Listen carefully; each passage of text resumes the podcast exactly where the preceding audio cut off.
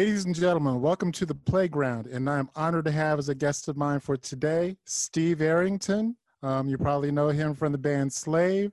You probably know him as Steve Arrington from the Hall of Fame. So, Steve, welcome to the show. uh, thank you, Eddie. It's good to be on the show with you, my brother. Man, I'm so glad that you could do this with me. I'm I'm truly honored. I'm truly honored. So so thank you. Thank you. How you feeling? How you doing? Well, I'm doing well, man. Just trying to get it done day by day. Yeah. And uh, you know, just staying positive and staying cool. And I love that attitude. And before we go any farther, I'm going to read a quote from you that is like one of my favorites. Um, no matter what, no matter how long it takes, I stay focused and put in the work for dreams to come true. That's something that we can all take away from this before we even get started. So I want to have that kind of attitude, like right there to begin with, so everybody knows what's going on with you. So a- absolutely, absolutely. So um, let's let's go to the beginning. Like when you when you first came into music and this and that and the other. I mean, you have like so much going on. I mean, with with like your other projects or with your solo projects and all that stuff. I mean, going from the beginning. So starting from the beginning, what was it that if you can remember? You know, what was it that drew you drew you into music? What was it? What was your fascination, if you if you will? What got you started? What what, what got it interesting to you? Well, I always have just loved music. Uh, mm-hmm. Uh, my mother, uh, they would have their parties, you know, birthday parties and things like that. In the basement? And, yeah, in the basement. Uh-huh. They do their thing, right? And um, so, you know, that at that time we had Spindles, 45s, and right. Motown and Atlantic Records. Those guys were just killing it, right? Right. That being said, you know, I'm not I couldn't read and write just yet, but I could remember labels and I could remember what the writing looked like. So my mother would tell me, she's like, Steve, go play uh, Supremes Come Come See About Me.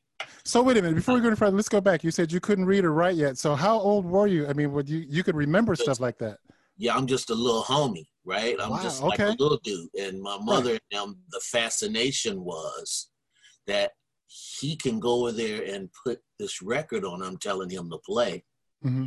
and watch. He's gonna pick the right one because what I used to do, I used to stare and just watch the records go round. I mean, uh, my mother and father didn't stop me from doing that. Right. And so I right. just watched the records go around and I'd be so fascinated by it that I would remember right. what the song, how it looked as far as the label. Uh-huh. So to impress her friends, she would say, Watch this. Steve, go play, like I said, play some Supremes, whatever and I picked the right record. And they like, this dude is serious about this music thing. and uh, uh-huh. so it, it's always been in me. Um, wow. When I would go to church, my great uncle, who was a preacher, mm-hmm. he would call me music. And music. I uh, music, yeah. Okay. He wouldn't call me Steve. He called me music. Okay. Now, what made him see that in me? I'm talking about like four or five years old. My brothers would tell me, I remember him calling me that mm-hmm. but I don't remember why. I don't. I don't remember some type of dialogue that he said concerning me. Nothing like that. He just called me music. Now, music. But my mm-hmm. brothers would say, yeah, he saw something in you. My brothers are like seven and eight years older than me. Okay. So uh, you know, it just it's always been there, my love for it. Now that they noticed that, do you remember what age you were? You said they're seven or eight years older than you. Do you remember the age you were when they when he recognized that in you? It's more like five, you know, like wow. five years old, mm-hmm. things mm-hmm. like that in that area, four, five, six, around in there. That's impressive. for Focusing you at that age. yeah, hey, you know, I, some people, you know, I showed a tremendous interest in it real mm-hmm. young, real early. Mm-hmm. Mm-hmm, mm-hmm. So as far as like playing now, uh, we have to start like from the beginning. As far as like you're getting into playing and this and that and the other. Um, I noticed there's a group that you played with called the Murphys, the lounge yes. band from yeah. back in the day. Was that the first band that you played with? Because I know they they were a touring band at the time. Um, was that your first foray into like performance or? Well, that was the first touring band I played with, but okay. I grew up in Dayton in the mm-hmm. Dayton scene where a lot of great bands came out of the city, right. starting mm-hmm. with the Ohio Players. Shout out and to Ohio. Brother, yeah, shout out to the Ohio Players. Absolutely. Right. Mm-hmm, mm-hmm. Um, so, with that being said, my brother had a band called the Soul Agents. Okay. And he played saxophone. Uh-huh. Now, I said my brother are seven and eight years older than me. He was the one that was seven years older than me. Mm-hmm. So he would have these guys come and they would rehearse at our house. Mm-hmm. Now, check this out. Okay. In the band, there was Junie Morrison, who ended up being the lead vocalist of the Ohio Players. And wait a minute, wait, whoa, whoa, whoa. in that band you had Junie? Yes, absolutely. Okay. And, okay. and I'm not done. Oh, oh. okay, Marvin Pierce, the trombone player for the Ohio for the players, was mm-hmm. also in this band. Right.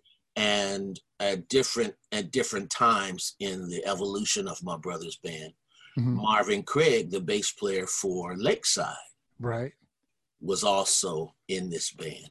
And the original drummer for Slave, Tim Dozier, was also in this band. Dude, that's a super band. right. So, and, and it's at different times now. They didn't, mm-hmm. there were a piece where maybe two or three were together, mm-hmm. but they all, all weren't together. Maybe some were together without Junie. Maybe Junie was together with Marvin Pierce. You know, understand right. what I'm saying? Right. Mm-hmm. That being said, though, regardless of who was there when, I was watching all of it sitting on the steps to the to the basement. And so I saw Junie Morrison when I was just a little homie before he got with the Ohio players. I saw Marvin Craig before he got with Lakeside. I saw uh, Marvin Pierce before he got with right. uh, the Ohio players as well. And of course, right. Tim Dozier before he got with Slave. So this is the kind of musician and uh, quality of musicians right. That I grew up watching when I was just a little homie check. And they would let me, they saw my interest again they would let me, and of course, my first instruments was, was drums, right? Mm-hmm, mm-hmm. So they would say, "Yo, man, we'll let you play the drum set when uh, we leave from practice." They trusted me that I wasn't going to tear the drums up, right? And so I could play Tim Dozier's drums, you know. Uh-huh. Uh-huh. When he left, they they trusted me like that, and other drummers who, you know, Tim, they had different guys come and go in a local band. But yeah, man, that's sort of how I got really going with it talk about a school. I mean, talk about like a, what man teachers? Seriously, I mean, you're dealing with professors. You know, yes, I mean, yes, Junie. I mean, all those at the time, they were my heroes. I mean, you know, Junie would kill me. You know, and then Marvin on. Please, I mean, you're like going to school before Absolutely. you're going to school practically. Absolutely, I was, and I I recognize how awesome it was. I was able to do it so uh-huh. my friends would come over like, yo, man, let's go outside and do this and that and the other. Nah, man, I'm cool. I'm right. gonna stay and watch my brother and them rehearse. Right. Um, right. So again, you know, it was that sort of they would see that, and so they would let me play the drums after mm-hmm. they would leave because they saw that I would stay focused and be into this thing, and when I could have just been out, just hanging out and kicking it. Right. Right. Which. Right. Right. Right. So, um, you're you're a percussionist as well, right? Say that again. Percussionist as well, right? Yes, yes. Okay. Sir. Did you start there, or did you did you d- both do drums and percussion together? Well, actually, it started with the drums, but okay. because I was the little guy, I eventually started playing with my brother's band. Mm-hmm. But there's mm-hmm. certain clubs I couldn't. As the drummer. As as a percussion player. Percussionist. Okay. Okay. Yes. Um, because I played drums, but I wasn't as good as the older guys that played drums. right. But they right. were like, "Yo, man, you can play percussion," and they, you know, so they sort of nurtured me and brought me along. And then eventually I did play drums, but it started from percussion. But when I was practicing at the house when they would leave, I played drums. Okay. Okay. So you go from so uh, you've been playing drums for a while, obviously. You know, got got got good enough to where people will start starting to pay attention, right? so, um, is that is that where the the group, the touring group, came in? Is that when you got with them, or? Well, you know, well, then there was the, uh, let's say, the talent show and battle of the band. Ah, the battle of the bands, the famous battle of the bands. yeah, so now we're talking about early grade school. Now I'm getting into the eighth, seventh, eighth grade now because I played with these older musicians when I was younger. Right. When I started to play with guys that were in my own age group, right. I was advanced because mm-hmm. I had seen in, mm-hmm. in these great musicians Mm-hmm. So I was in this group called the Soul Illusions and Eluders. They were a singing group, but then the band, we sort of dressed up like p right? Oh my God. So it was an interesting blend. We'd be playing in one minute, we'd be playing Delfonics, right? Uh-huh. And in the next, you know, before they came out, we was like doing like P-funk type music, uh, funkadelic, more funkadelic type music. Right. And I remember, you know, we had sheets that we put over our head, and the one dude would do the diaper thing, and then we now play behind this vocal group, right? Uh-huh. uh, so, but the Battle of the Bands was so interesting because a lot of the groups that we all came up together, especially the Mighty Lakeside, mm-hmm. and pretty much was intact mm-hmm. as a local group when we were all coming up. Right. And they used to win all the talent shows, man. they had their steps we we come in second and third, like ah, we oh, here come Lakeside, ah. Uh-huh, uh-huh. So we were kind of we were younger than them. They were the older guys that we looked up to, but then right. they were younger than the Ohio players. Oh, okay. okay. Yeah, so they came behind the players, but they were before the guys who ended up being in Slave and and uh, groups like that in Sun. You know what I'm saying? So we kind of came behind them. Mm-hmm. That being said, man, the talent shows were intense. People I can imagine. around the corners at the schools, man, mm-hmm. Uh, mm-hmm. trying to get in because you had all this talent in Dayton all at the same time. Right. Uh, and that was the next stage for me before I got with the Murphys was the whole oh, talent okay. show thing, and I okay. graduated from school, and you know, and um, and so then I, you know, at that time you could go to music stores and see on the bulletin board like, you know, somebody's needing a keyboard player, needing a drummer. Mm-hmm. Mm-hmm. And so mm-hmm. I uh, answered this ad, you know, they Mhm. said you needed a drummer who could sing. And I'm like, well, I never actually really sang from the drums, Oh, but okay. I, I dug enough of Buddy Miles. I Mhm. think I could have the coordination to do it. Mhm. So I went to this audition at this uh, sort of, it was like a lounge, a hotel lounge room, you know what I'm Mhm. saying? And uh, got the gig, but then the drummer decided not to leave. He was out of Cleveland, and the Murphys were out of the Murphys were out of Toledo. Mhm. Mhm. But I got the gig, but he decided not to leave. So then I went out to the West Coast. Now this is right after high school, right? Right. I was disappointed because I, I thought I had the gig, but Right. then I didn't. uh-huh. uh-huh. I'm like, you know what, man? I'm gonna do what Lakeside did. Lakeside went out to L.A. to make it. I decided to go out to the Bay Area. Now this is how important Lakeside was to us. uh-huh. We looked up to them so much and respected them so much. If Lakeside decided, man, we're gonna go out to the West Coast to L.A. to make it, the rest of it was us was like, well, man, maybe that's what we need to do. Ah, okay. So I was in a band, a fusion band, and then I also played with what ended up being predominantly the people that ended up in the group Slave. We were in a group called the Young Mystics, Okay. Okay. and several guys in that band ended up being in Slave. But see, they were younger than me, so now I'm a senior. They're just freshmen, right? Mhm. Mhm. So I'm seeing what Lakeside is doing. And, you know, this freshman, this group we were doing, we were going through management things and we were just trying to get it together. I decided to go out to the West Coast. When I get out there, I'm out there about a month, okay? Right. Now the land, uh, the uh, the band calls me, the Murphys, and say, "Well, the dude ended up quitting. Can you come back to Ohio?" And I'm like, "Okay." So then that was when I really started to tour and you know do gigs every day and learn what the road was about. And I did that for about a year, and then I went back out to the Bay Area to try and make it. Oh, That's okay. kinda how that kind of Okay. forward. So being a, being a youngster, I mean, for the most part, I mean, you make that big move from from Ohio to Mhm. California and all that. What was that like for you? Um, I mean, that that's talk talk about a culture shock.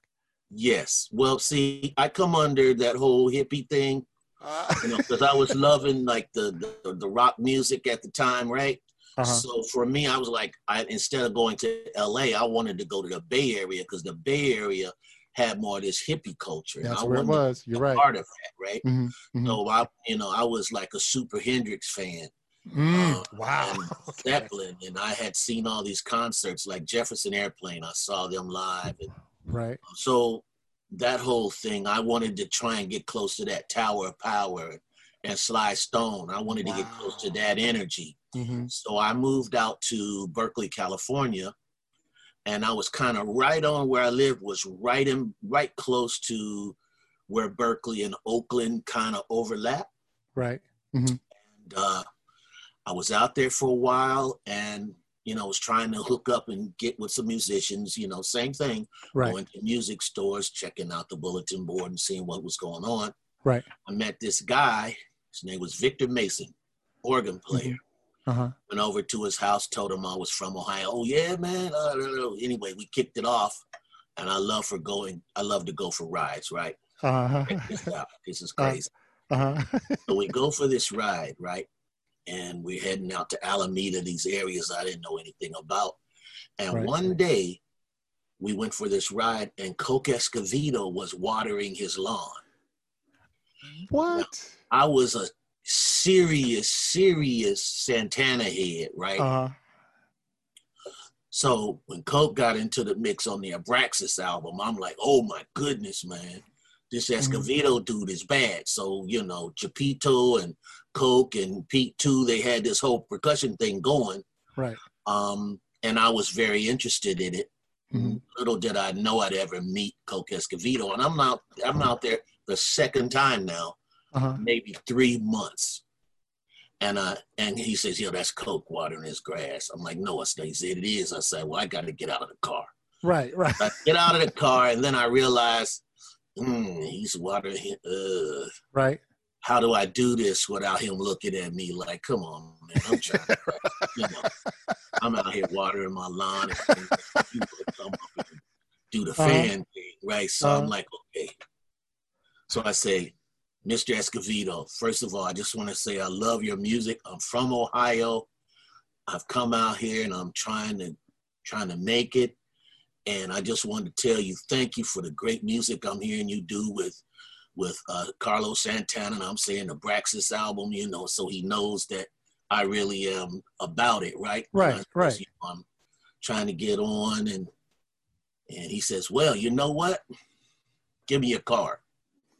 I gave him a card. And then before that, we left. He says, You know what? I know this um, flute player who's looking for a drummer. Mm-hmm. I said, Really? He says, Yeah, come out next week. And he gave me this address. Go to this address next week. And it was at his house. Okay. That, and this guy opened for Coke, right? He was this opening act for Coke. Uh-huh. So as I go down there, I'm like, oh man, that's cool. And then I realize, okay, we're back at this house where, because I didn't even, I was so blown away that I saw Coke Escovedo of course. watering right. I didn't know where it was. right, I right. There is know, no rest of the world. It's just exactly. right this moment. I'm just right. tripping right uh-huh. now. Uh-huh. Yo, man. So uh-huh. anyway, we go back and we go to his home and he's has having this uh, rehearsal and audition at his home. Mm-hmm. He's standing there, he's checking me out. He says, you know what? I want you to play with me too. I couldn't believe it. Wow. I, was blown away. So I played with the guy who was the flute guy, and I don't remember his name now. Uh-huh. Uh, but it was sort of like a smooth jazz type of gig, right? Got you, right. And then, of course, Coke was, you know, soulful salsa, soulful uh, Latin soul, right? Mm-hmm, mm-hmm. And I ended up living with Coke and his manager because, like, again, like I said, I was from Ohio. Amazing. Coke really took me under his wing, right? He really said, you know, I'm I'm feeling what you're doing. So he really helped me out. Mm-hmm. And that was my next step away from like the Murphys I, I toured, but we mm-hmm. were doing, you know, covers and doing tie yellow ribbon around the old mm-hmm. oak tree. And, right, right, right. And doing mm-hmm. top 40. And and mm-hmm. that was cool that we were doing these variety show type joints because it broadened my spectrum of what I thought was good music, right? Right, right. Um, and then the next thing I know, I'm in this band with Coke Escovedo, and then I start to be a part of this whole Escovedo family. Gotcha. Um, and so that was the next step before Slave and all of that. And the that whole was, Escovedo family. Yes. Sheila, Namely. yes, I remember the first day that I met Sheila we were doing Sheila E. For those Sheila who don't know, Sheila E. Sheila E. Uh-huh. Absolutely, Sheila Sheila Escovedo. Uh-huh. She was 19 at the time. She had just turned 19. And he, we were doing a gig in San Francisco. I think was at the Waldorf. I think. Mm-hmm. And he goes, "Yo, man, we're gonna bring my my niece out here tonight. I want you to meet my niece." I said, "Oh, okay." I figured she was gonna sing or something, you know. Right. Right. So, you know, she's she's along. I'm on the drums, right, and I have right. a small platform, and she's like sitting next to me and there were some congas there, right? Mm-hmm. And I'm kind of looking over at her. I don't know what's about to go down because I've never seen a female play drums before, uh, anything like that. Mm-hmm. Mm-hmm. So I'm thinking, oh, okay, did she bring the congas out? I, I don't really know what's going on. Mm-hmm. And then we started, and then man, uh oh, she started slapping on on the and I was, I'm playing, I'm going, I'm over I'm having a I'm having a moment on right. the going. Right. What right. is happening right now, man? Uh-huh, and uh-huh. she just smiling, just going in, right? Uh-huh. And uh so we became cool. And so now I'm going to the Escovedos Now Pete and Sheila, they were doing the salsa thing, whereas Coke was doing more Latin soul. Uh-huh. So it had more of an R&B feel. Gotcha. Sheila and, and, Peter, father, they was doing 17 piece salsa band. Oh my Straight God. up. And Sheila was in that. She was in that. It was called uh, Pete and Sheila Escovedo. And the wow. first album they did was called Solo 2. Mm-hmm. And Billy Cobham produced the album. Wow. Billy Cobham actually played drums with them for a while too. And I saw them in San Francisco, 17 piece band with Billy Cobham on drums sounded like a freight train coming. I'm telling you. it was unbelievable. I'm telling you. Uh-huh. Uh-huh. So wow. Uh, wow. yeah, and then I got cool with the Escovedo family, and then Billy went on to do his thing with George Duke. Mm-hmm. Right. And they went through, you know, auditioning some drummers, and some people came in. They say, "Hey, man, why don't you just come and hit with us?" And I'm like, "Oh." What? so now I'm playing with the 17 piece salsa band, and Carlos Santana decides, well, you know what? I want to take some time away from Santana and be the featured soloist with the Pete and Sheila Escovedo band that also had Bill Summers from Summers uh, Heat on percussion. Right, right. I remember Bill. Uh huh. And there was Julian Priester on trombone, and Eddie Henderson was on trumpet. Ray Oviedo was on guitar, and Mark Mark Soskin, who then eventually went with Billy Cobham to do his Magic album, was and this was a band full of just unbelievable. And Jorge would come and play sometimes too, Carlos Santana's younger brother. Uh huh. Now I'm gonna be honest with you. I was just holding on tight to the end. you know what I mean? I was 21 and I had played. I was just going to ask. I was just going to ask how old you were because I'm sure you had your neck's got to be hurting now from the whiplash. Come on, bro. And Billy was my idol. Right. And I'm like, how can I? How do I? Fo- how can I follow that?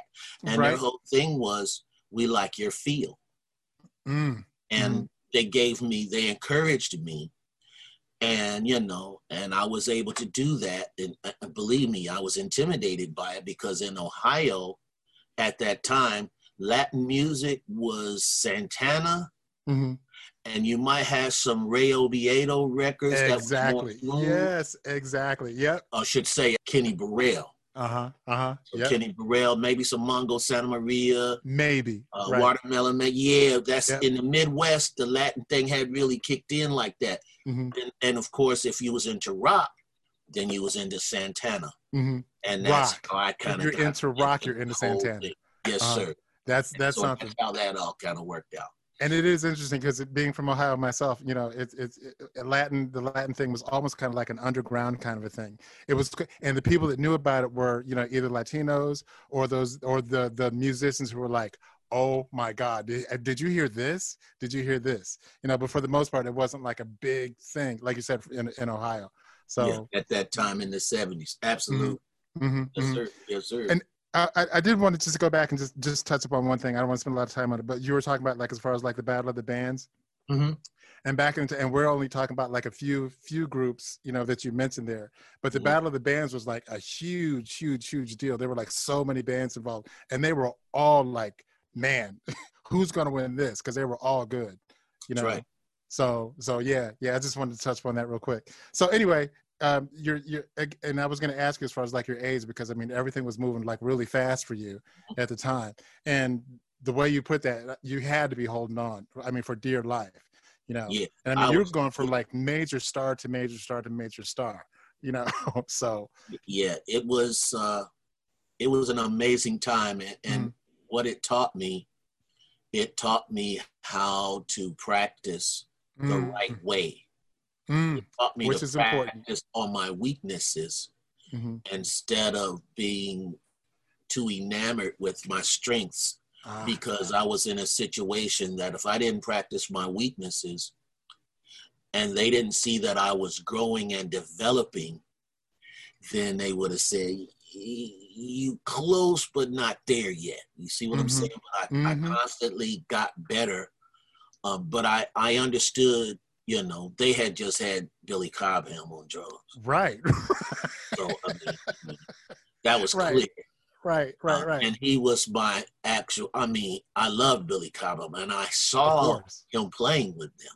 Of course. Um, but at the same time, within the context of having that much percussion, mm-hmm.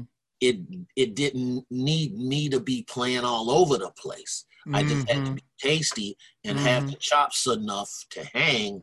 Mm-hmm. But they were more interested in where I sat in what they were doing so that the percussion I wasn't getting in the way. Mm-hmm. Mm-hmm. The sign of an excellent musician, right there. yeah. So I mean, I I gained more confidence every show. I gained more confidence, mm-hmm. uh, but it was a place where, like I said, I learned how to practice, um, and it was also a place where I learned how to sit inside a unit and know my role. And if I played my role well, then that's all it was needed mm-hmm. is that mm-hmm. you understood your role. Mm-hmm. And that was to drive the band, color some stuff up, but not overwhelm it because we had all these percussion players mm-hmm. filling in all the gaps. Exactly. Exactly. Plus a horn section, right? Right, right. A lot of horn sections back in the day. You just hit upon a very important point, though, too. Um, one of my favorite movies, and I, I kind of have like this list for musicians. If you're going to come into the, if you're going to come into the music business, you have to watch this list of movies. One of those movies is, is Drumline. Okay, and and the scene where the guy tells Nick Cannon, um, as far as like his role in the band, you know, when you're in the band nobody hears you. They hear the band you know? So and you just totally hit upon that you know this is this is my role here you know? And when when the time comes you know i'll get to shine but for now this this is where i'm this is where i am. So Absolutely. you just hit upon the and and even what you made the point that you made as far as like practicing a lot of people do practice on their strong points and they don't practice on their weak points. And that's a very important point right there. Very important point. So yeah. Yeah. thank you for making that you are the consummate professional, man. Hey man, shoot. like I said, I realized, you know, real quick that if I was gonna keep this gig, knowing how more advanced they were than I, mm-hmm. I was gonna work on my weaknesses and hope that every time that I came to a rehearsal mm-hmm. or did a gig, they was like, "Yo, man, homie, getting it." Mm-hmm. Um, and you know, I was able to to get better and get better, and and I felt there was a time when I felt like I belonged with them a oh. little bit. Good. Good. You know what I'm saying? I'm, right. And I say it that way because I was, I remember we were backstage and I was talking to Bill Summers. He says, How old are you, man? I said, I just, I just turned 20, man, 21, man. and he goes, Man, I joined Herbie when I was 19. I said, okay. and he wasn't saying it, you right. know, it wasn't a competitive thing or he wasn't, right. we was having a conversation and he was talking to me, which, you know, I was like excited about. Mm-hmm. But he was telling me, yeah, man, you're 21 from Ohio. I joined Herbie when I was 19. Mm-hmm. So he understood where I was coming from and what I was getting, you know, what I was going through. Gotcha. And, you know, it, it, it worked out. But like I gotcha. said, um, that's where I learned really how to focus and how to practice and what a real great band sounded like that wasn't playing covers. You know, this was uh-huh. the first time they were playing original music. Uh huh. Uh huh. Yeah. It's funny. You say that's where you learn how to focus. It seems to me that's how you. That's where you learn how to improve on your focus because you yeah. had it back when you were like what five years old. so.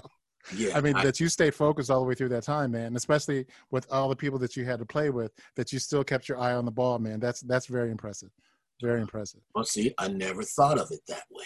Mm-hmm. That's cool. That you, that's cool, man. Because yeah, I guess I did. I just never mm-hmm. looked at it that way. Yeah, mm-hmm. absolutely. Mm-hmm. Awesome, awesome. So, so from from there, you move on, and you're still, you know, like doing your thing. Where did Slave come in to the picture? Were they immediately? Were they like in that thing, or did did that take a minute before well, you got to that point?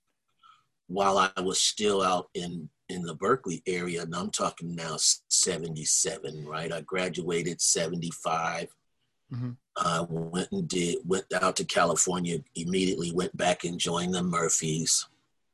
Mm-hmm. 76. Then went back out to California. Right. Okay. So now, now we're in 77, and I'm doing my thing man, aren't you? with the. uh You know, I'm doing my thing with the Escovedos, right. and then that band decided, well, this was really a cool thing because Santana was going to go back to his band. Right. Where the world really found out about Sheila Escovedo, who was later known as Sheila E. Her first big move onto the world scene, she played percussion with George Duke. Ah, right, right. I, for, I forgot about that. You're right. I totally forgot about that. So here's how this goes. She, the, the band decides, hey man, we've done our thing people start going different directions. She went with George Duke. Mm-hmm. The bass player, David Margen, went back with Santana. He was Santana's bass player at that time. Mm-hmm. Mark mm-hmm. Soskin was the keyboard player, and he went with Billy Cobham. And this mm-hmm. was around um, the time when Billy Cobham did the album Magic, and that's a uh-huh. great album. It is. It is. It is. The keyboard player Soskin was crazy on that, and then Ray Oviedo did his thing, and everybody, of course, Bill Summers did some Bill Summers Heat. Mm-hmm. So mm-hmm. everybody sort of went and did their own thing. Uh-huh. Julian Priester, Eddie Anderson, they were already jazz greats in their own right at that time. Right, right. And right around the time when people were going their separate ways, I get a call from the great Mark Adams, rest in peace, bassist mm-hmm. for Slave, mm-hmm. who had been in the local group that we had together, the Young Mystics. Ah, okay, okay. So they, so here it goes. Here's how this thing. This is before the phone call. Right. One day I'm listening to the radio, right, I'm here, I'm like, who is that, man? Uh-huh. And so I'm like, yo, man, I'm feeling that. So uh-huh. I go to the record store, man. I got to have this thing. What's uh-huh. that? Oh, it's called Slide. Uh-huh. Yeah. Who is it? Slave. Slave. Oh, okay. I'm with it. So I went and snatched up the album, right? Uh-huh. And I'm like, yo, and I flip it over and I see three three fourths of the cats that was in the Young Mystics. Right, right. In high mm-hmm. school mm-hmm. on the record. And I'm like, yo, that's the homies from Dayton. Mm-hmm. mm-hmm. So it just so happens they're on tour on Slide, right? And they come mm-hmm. through Concord, uh, California, and I get a call. And they had already been on tour for a while. This is getting in the late 77. Back in the studio, they call me and see what's going on, see what I'm doing. Little time passes, and they decide to make a drum chair change. And they asked me, did I want to join the group? And what was so cool about it, time wise, is the Escovedos were going their separate ways, right? I mean, that band, right? Wow. Um, uh-huh. So it was perfect timing. And they say, hey, man, you want to join the group? And I go, yeah. So I go back to Dayton and then, of course, then go back to New Jersey because Stevie Washington, who was the leader of Slave, right, who was the nephew of Pee Wee, the trumpet player for the Ohio Players.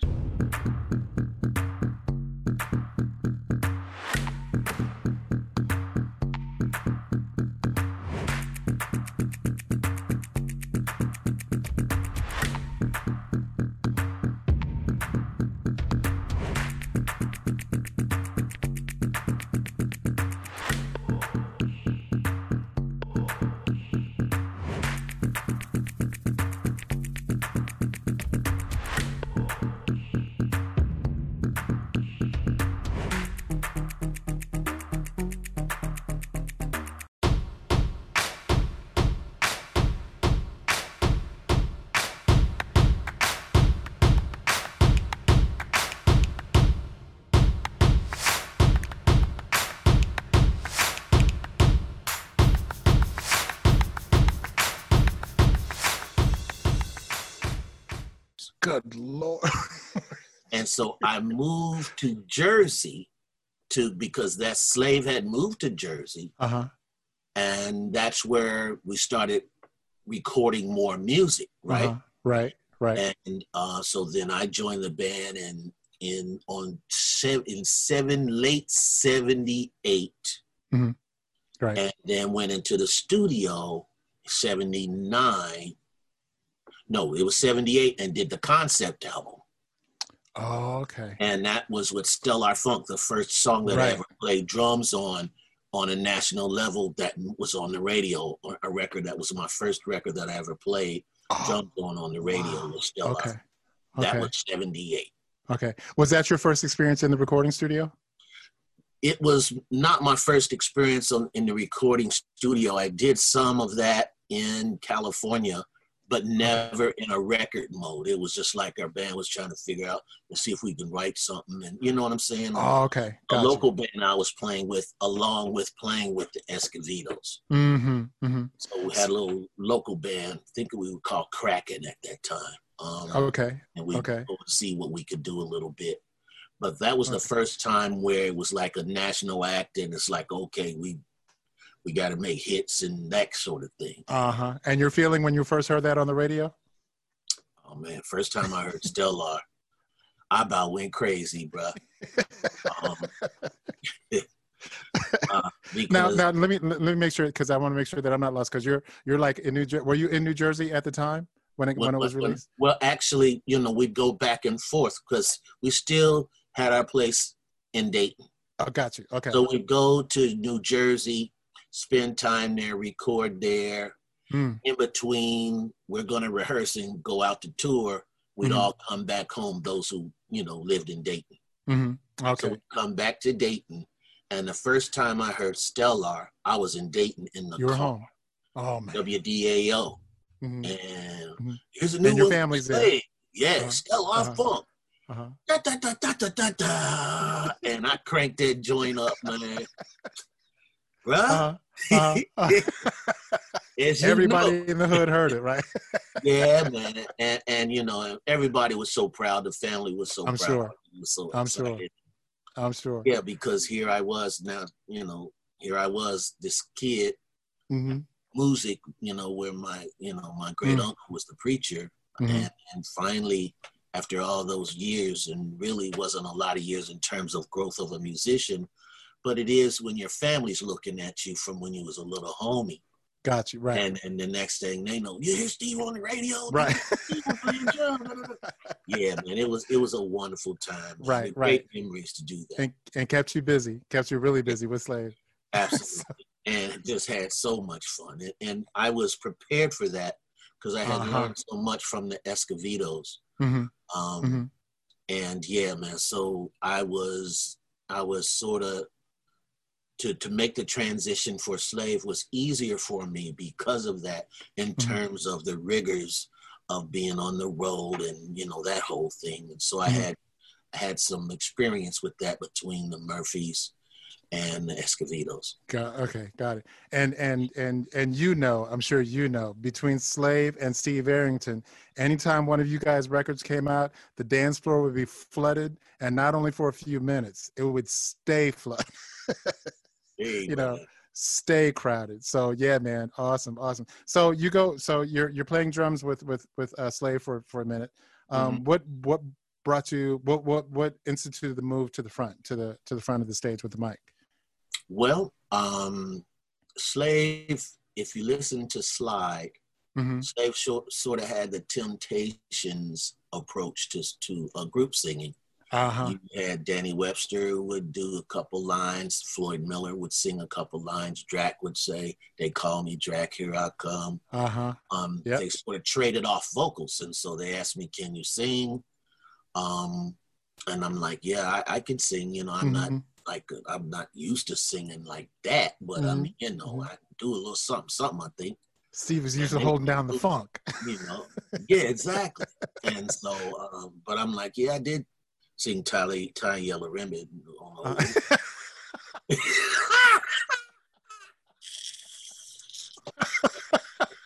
well, from the drums. You know, I did. Yeah. right. Tie a yellow ribbon around the old oak tree. I can, I can imagine. Well, I did sing Come on, man. You know what you got to do when you're doing them covers in those kind oh, of. Oh, yeah. They, it's like the Hilton room, and then you right. got your little band there, and you get, okay, you get you some top forty in. We do some. I remember we used to do Stevie Wonder, "If You Really Love Me." I used to just oh. wait for that one, man. Mm-hmm, mm-hmm, mm-hmm. But you know, we did Bad by Leroy Brown, and I enjoy doing this because mm-hmm. I just love the music, and it was like, okay, let me get my lounge singer voice going. You uh-huh. know what I'm saying? So uh-huh. it was, it was a lot to learn there. But that being said, Tim Dozier, who was uh, the drummer in my brother's band, who was the original drummer with Slave, mm-hmm. he did some singing on their first album. Mm-hmm. I think a song he did separated, or um, he did a ballad too. Anyway, that being said, they asked me could I sing. I said, hey man, I'll try to do a little something, you know.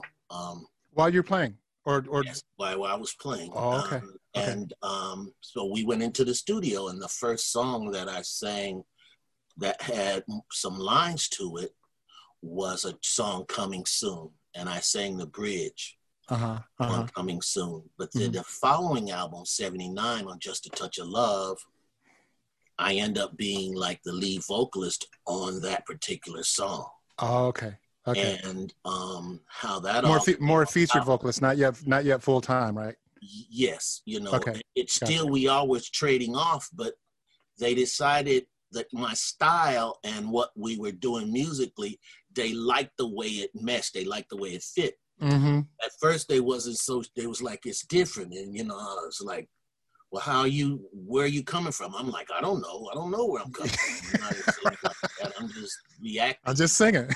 yeah, I don't know. Uh huh. Uh huh. And with that being said, though, I guess they saw that as well. You know, this is actually different. Mm-hmm, mm-hmm. And so it was like, well, okay, now Jimmy Douglas, the great Jimmy Douglas, who's engineered some of the greatest records ever, mm-hmm. even since Slave, he was also the producer. He and Stevie Washington mm-hmm. produced a lot of the Slave tracks at that time. Mm-hmm. They decided that I had something different. And the band yeah. was like, yeah, we we feeling it. Uh-huh. So the next thing I know, I'm on the road singing Just a Touch of Love from the drums. And I'm like, okay, I can relate to, you know, um, I can relate to that because the guy that was in Rare Earth sang from the drums. Yes, yes, yes. And killed and, it too. yeah, he sure did. uh-huh, uh-huh. Yeah, man. So there were some drummers that I, you know, uh, I saw that I was like, oh, okay. Okay, this is not impossible. You can do this. Yeah. Uh-huh. But then what happened was they were like, you know what though? The thing about this this particular singing your style sounds like you should be up front it doesn't sound like you should be doing it from the drums wow you need wow. to be the front man i said i've never been a front man i don't even like being up front i've always done the drum thing you know uh-huh. I, I uh-huh. like that uh-huh. I've never been a person who thought, man, I want to be a guitar player or I want to mm-hmm. be up front. Mm-hmm. And they said, yeah, well, but you got to be up front. So here we go. you don't have a choice in the matter now. and I'm like, okay, so I'm like, what do I do? I don't know what to do. So we were on tour with um, Bar-Kays ah. and Kool and the Gang when they had JT was doing his thing, and and the great uh, Gap Band with Charlie Wilson. Yes, and you're back to school. yeah, and also Cameo. We would tour with them a lot. So what I would do on their sets, I'd stand on the side of the stage and watch them do their thing and how the front man would, you know, would react in certain ways. Or something like, mm-hmm. oh, I see mm-hmm. he goes up to the chicks and he bend down and and right. he looks at them, give them a certain look, and they start screaming and oh, okay. And then you know mm-hmm. they go around, they walk, and they got a certain swagger about them. I'm like, oh, okay. I mean, so I watched them, so you're literally there, like taking notes. I mean, you're watching all of them. Absolutely, every wow. show I watched all of them. Uh-huh. You know, uh-huh. Roger had this whole high octane thing going, man. I'm like, mm-hmm. yo, man. Next he's got on these different costumes. Mm-hmm. He comes in on this dude on with his back. Do it, Roger. Do it on the back of this right. guy. You know what I mean? Right. Right. And so now, uh, now you mentioned you mentioned cameo also, and yes. uh, uh, now this is where they had the same thing. I mean, with Larry on the drums, and he stepped out front. Yes What, right. When you saw, when you were watching them, was Larry out there at front? He wasn't out front yet. Not yet. Okay. He eventually okay. was still in the mix when he was out front, but in the beginning he wasn't. He was oh, playing right. drums. That's right. when Wayne Cooper was still alive. Ah, right. The, the guy that really sang hang, uh, right. Uh, real high mm-hmm.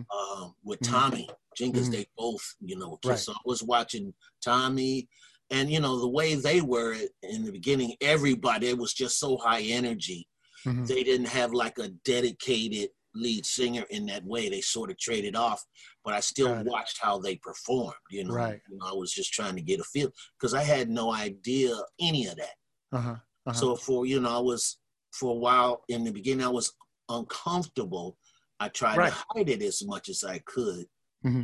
Mm-hmm. But I love the music, so the music would spur would, would spur me into uh-huh. whatever vibe. It would drive you, right? Yeah. So right. then, and what it was was like this. I saw myself as a drummer who sang, but after a while, I saw myself as a singer who, who plays drums. drums. Okay. Now okay. that took a while.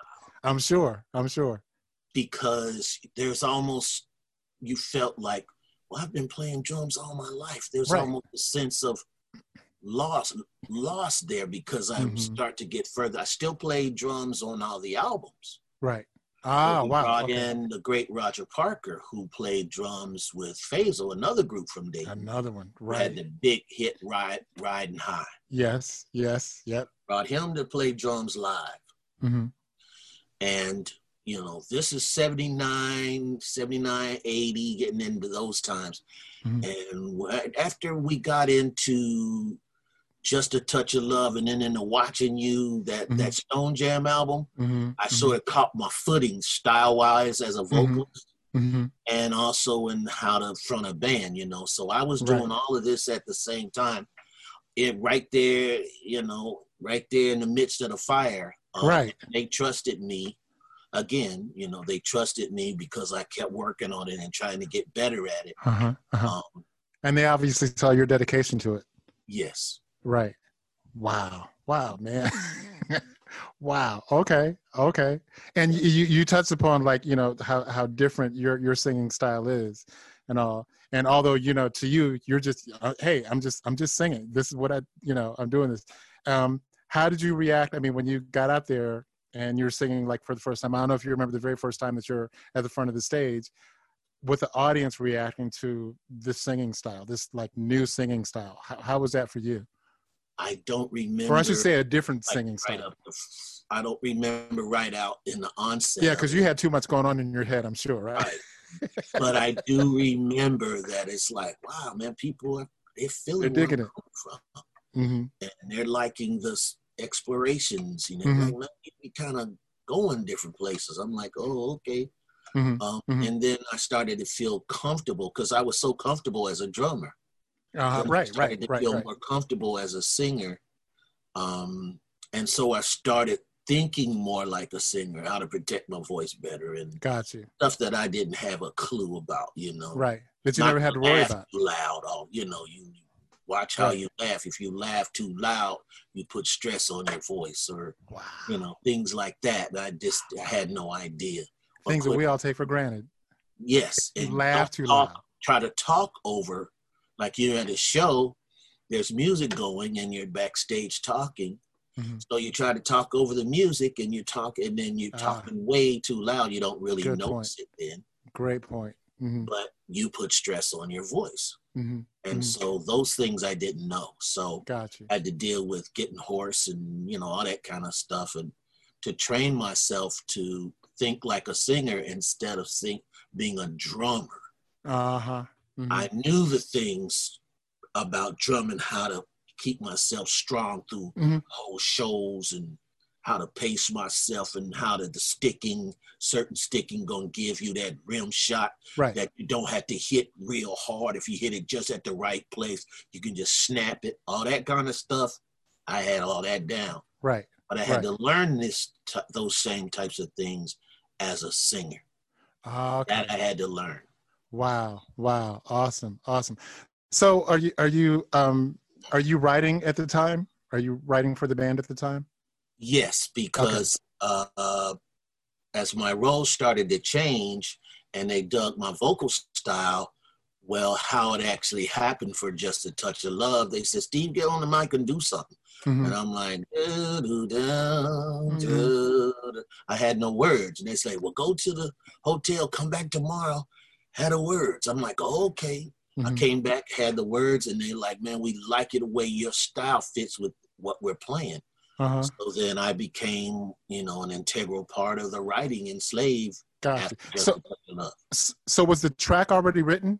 Yes, we had done the track, okay. and it was like, okay, what are we gonna, what are we gonna do? Okay. And you know, we, you know, as we always did, we came up with ideas. People go around the mic and say, "Hey, what do you think?" And they're like, "Hey, well, maybe that's cool." You know, you know, whatever. Mm-hmm. Um, and I usually would. I was last because I wasn't there to be the singer. Oh, okay. So okay. they. Was, oh, I see. I see. Feeling about where it was going. It's like, well, we haven't really got there yet, Steve. You see what you what you got. Mm-hmm. I'm like, oh, okay, you know. Mm-hmm. And then, like I said, I just mm-hmm. and they dug it, and they was like, mm-hmm. we don't know exactly what that is, but mm-hmm. that's working, bro. So they mm-hmm. said, go to the hotel, come back tomorrow, have some lyrics. And I came back with just a touch of love go to the hotel, come back tomorrow with some lyrics. Yes. and the melody. And you did. Yes. And I came that. back and they're like, yo, we feeling this, bruh. There's that focus. And, um, then it was like, oh, okay. And uh-huh. the next thing I know, it's on the radio. Mm-hmm. we're like, yo, man, this is slave. This ain't uh-huh. like slide. This is different. Uh-huh. Right. You uh-huh. know, and uh, but the people accepted it. The group they loved it. Like, you know what, this is working. And the next thing I know, I'm in uh, one of the primaries. I'm one of the primary songwriters in the group. Just, just like that. Man, I got to tell you, I'm one of the. I'm guilty. I'm one of those people that's like, you know, first of all, the groove was just crazy, crazy funky, and then the vocal on top of that's like, Whoa, whoa, whoa, man! Excellent, excellent, excellent, and just the right time too. It was awesome, awesome, and the writing style, uh, all that. How how did you how did you approach, or you in the band? How did you approach writing? Was it like um, a conglomeration? Did you guys all come together and like? Yes, we come ah, together. We come okay. together. A lot of times, like I talked to the great Jimmy Douglas not too long ago, who uh, produced and engineered those records, and, and mm-hmm about Jimmy Douglas. This guy, he engineered the 444 mm. mm-hmm. that uh, Jay Z mm-hmm. did. He did that 2020. Um, that um, trying to think of his name, Justin Timberlake. Oh yeah, yeah, yeah. So much of Timberland, all the Timberland stuff. Right. He, he engineered um, all the way back to Aaliyah. Uh-huh. You know? Wow. So he's done okay some of the great records of the last 20 years. And then also he produced Slave and engineered those tracks too. Mm-hmm. Um, that being said, uh, what was your question again? as far as like coming together, the whole band coming yes. together, as far as like the writing style. Uh-huh. Right, that's what I wanted to say. He uh-huh. brought to my attention the first time we got together with him, myself, and Mark Adams, and we mm-hmm. started grooving. And Mark Adams came up with the bass line that just a touch of love. Ah, and we just grooved. I was playing dun, drums. Dun, yeah, man. Uh, dun, dun, dun, Man, I love. yeah, loved and it. We and were you, you played drums on that too, right? Yes, I played okay. drums, and it was okay. just he and I just grooving. Oh man! And he was like, "Man, that right there, this is Jimmy uh-huh. listening to us going." that right there is the real deal. We just got to come up with a bridge. Man, I can imagine being there in the studio and you guys are grooving on that. That groove had to go on for what? How long? Like a couple of days? You guys just we this was actually at a rehearsal studio. Right, right. We got to the studio, uh-huh. and Adams, Ed Adams, and groove. I would just doom doom doom doom, mm-hmm, mm-hmm. right. Mm-hmm. And, you know, it, we was blocking, right? Uh huh. Uh huh. Um, and Jimmy was like, yo, man, that's the real deal right there. We got to come up with a bridge. So we was uh-huh. you know, getting different vibes. And then we hit this one bridge and and he's like, that's it. That's it. That's it. Mm. That's it. And mm. so then we then go from that situation, go into the studio and we show them what we did, mm. Adams and I. and mm-hmm. then everybody came around and just added their parts to it. Right. Uh, and then we knew we had us a serious track. Like yeah, track right there's the real deal. So we got to make sure the vocal is just right for it. Mm-hmm. And so it took a little while to find where that place right. was, and then we ended up with what you have now. Man, man, a mega hit, a mega, mega hit. And like I said, that's another example of like, you know, flooding the dance floor. When that song comes on at the first note, it's like, bam, you got you got to find your space on the floor because it's packed. It's packed. So so fast forward to your your solo career. Um, mm-hmm. you, you, you now it's about Steve Arrington. Um, did it, it began with the Hall of Fame, correct? Yes. Okay. Okay. So fast forward to that. How was that? Now you're on your own. You got you. It's all you now. Yes. Oh, hold on. By the way. Okay.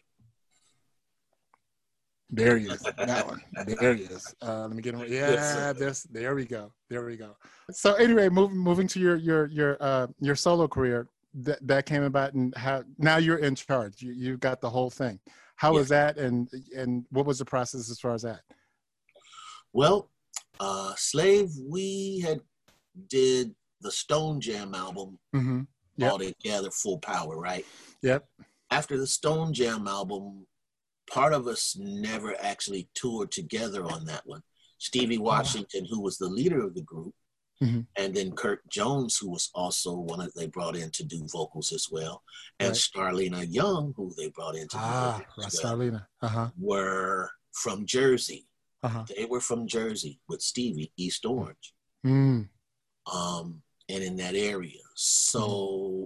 he decided he wanted to do Aurra. Now we had did an album on Aurra while we were all together, mm-hmm. and the album was titled Aurra, mm-hmm. but it mm-hmm. was more like P Funk. You had the Horny Horns, you mm-hmm. had the Brides of Funkenstein, but it still was in the the uh, circle of P Funk.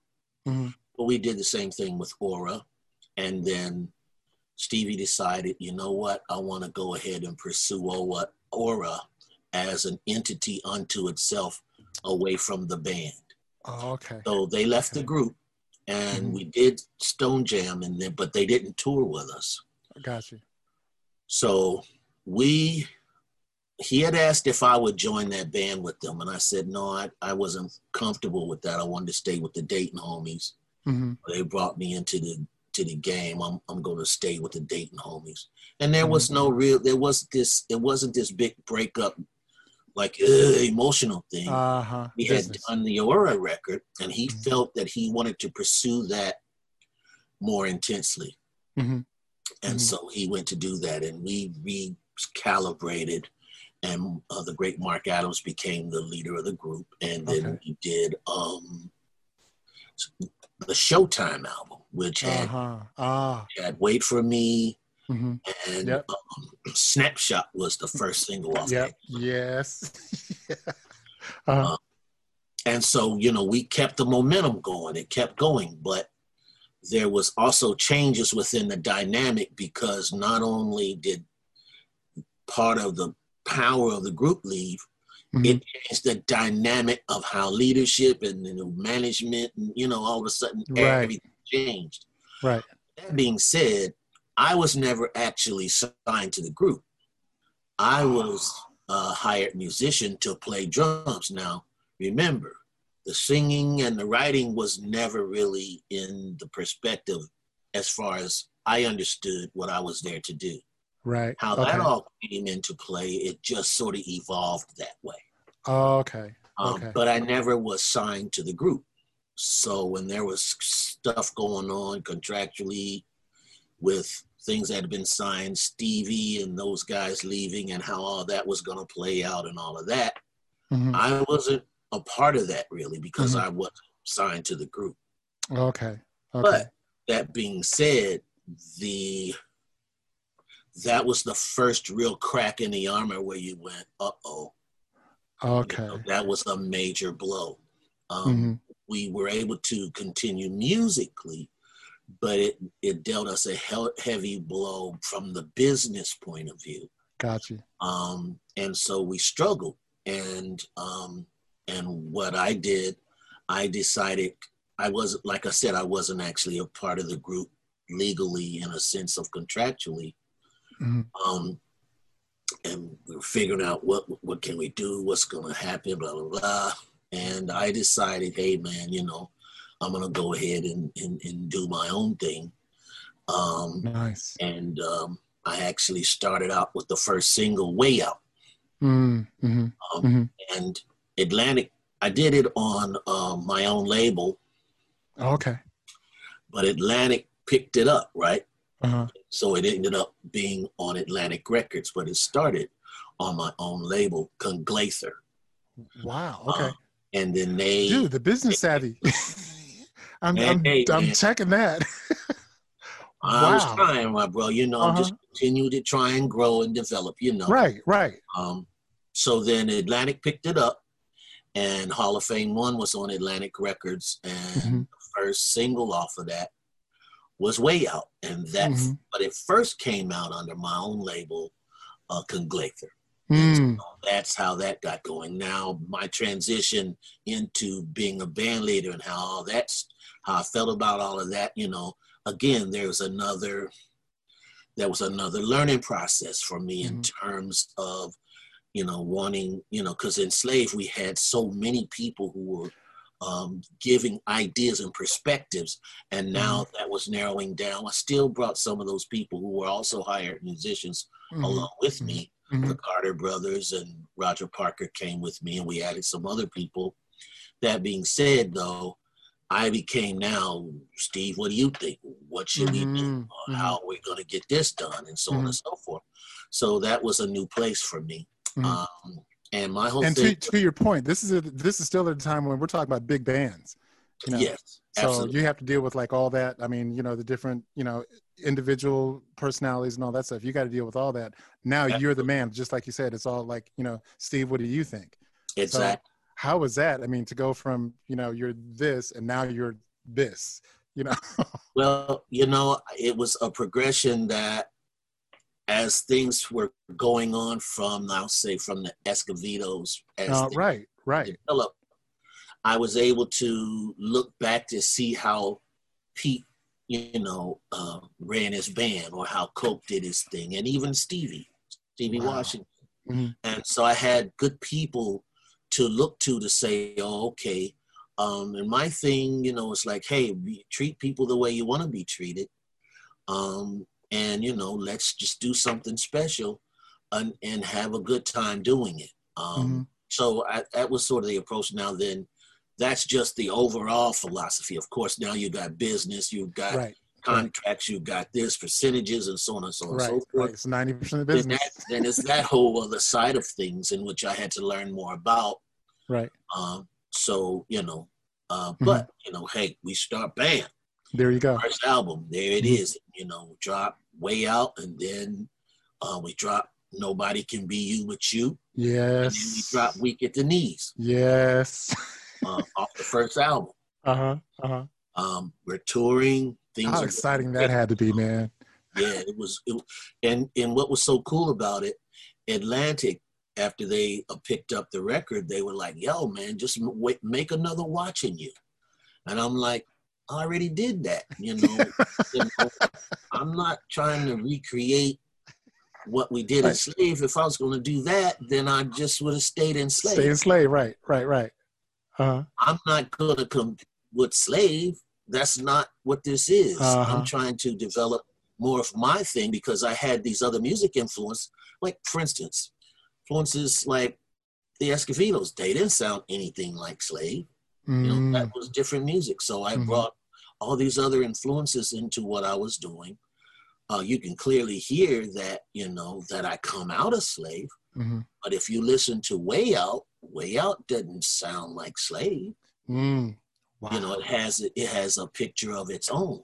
Uh-huh. Um, you know, if I'd have did something that sounded like just a touch of love or or uh, watching you, they was like, "Well, yo, bro, I mean, what's right. up with that?" Right, right, uh-huh. right, right. You sound like Slay. right, exactly. Uh-huh, uh-huh. You know, mm-hmm. and I and I understand. You know, with a group that had such a singularity in tone and was so unique unto itself, you could hear the influences mm-hmm. that you know came along with what I was doing. But clearly, Hall of Fame one was not a slave record. No, it definitely was not. It was not it was um, like I said, clearly a different artist. This was Steve Arrington. This was not Slave. Mm-hmm. So and love that, love that. Great product too. I mean, all your stuff, man, was was was awesome, awesome. And they were all different in into them into themselves. Does that make sense? I mean, it was like you know, this didn't sound like this. This didn't sound like that. You know, so that you have again that focus. There it is, right there. you know that you still have that. So well, um, let, let me ask you. I mean, you know, the the industry obviously has changed from when we were coming up to now. What are mm-hmm. your thoughts on on like the industry? And I'm not talking about like uh, obviously COVID's pretty much stopped everything, you know. But as far as like the industry from when we were there to that to this point, what do you what do you think? What are your thoughts as far as that? I think it's a, an exciting time mm-hmm. because mm-hmm. you have so many ways to get it done now. Mm-hmm. Back in the day when we were coming up, if you didn't get picked up by a major record label, you just just didn't happen. Look for a job. you know, yeah, it just you know, and it and it made things. Um, you had to be in this one vibe, or else you didn't make it. You could mm-hmm. it, maybe try the jazz route, the smooth jazz route, R and B, then you had to mm-hmm. make sure because an R&B wasn't pop and rock wasn't accepted much at that ah, time. So you had to be down the pipe of what was accepted r&b at the time. Right. Whereas today you have so many radio outlet outlets like itunes alone. There's a zillion stations just on itunes alone mm-hmm, to get mm-hmm. exactly what you want to hear mm-hmm. exactly the styles Mm-hmm. So young musicians coming up today have all these different places in which to have their music out. Like very true. Like YouTube, you got like Soulja Boy. Mm-hmm. Soulja Boy went to YouTube, blew mm-hmm. up on YouTube, and proved well. You know, there's other ways to get it done. Mm-hmm. So mm-hmm. that's what I'm excited about for young musicians today, is they don't have the stringent uh, brackets that we had when we were coming up. Uh, at the same time, you know, you have to make sure because now there's anybody can make a record anywhere. And so you have a lot of stuff that's just not really that good. But still, even if so, they got a place in which to grow because you can still put your stuff out there and you can people be like, yeah, man, you're getting better at this thing. Mm-hmm, mm-hmm. And you know, and and and a crew of people, fans at the same time. So I think overall, today is a great time. I feel like I'm young enough and old enough at the same time. Ah, love it. I love that. That's awesome. Awesome, awesome. So with that, you just touched upon like the young people that are coming up, and and finally, what what what what uh, advice would you have to offer like those those people that are coming up with the business that are either beginning or they're still kind of struggling to find their way? What advice would you have to offer offer them? Well, first of all, it's the music business, and there's so much available now online to mm. get the information you need, not only about the contracts, but the different money streams. Mm.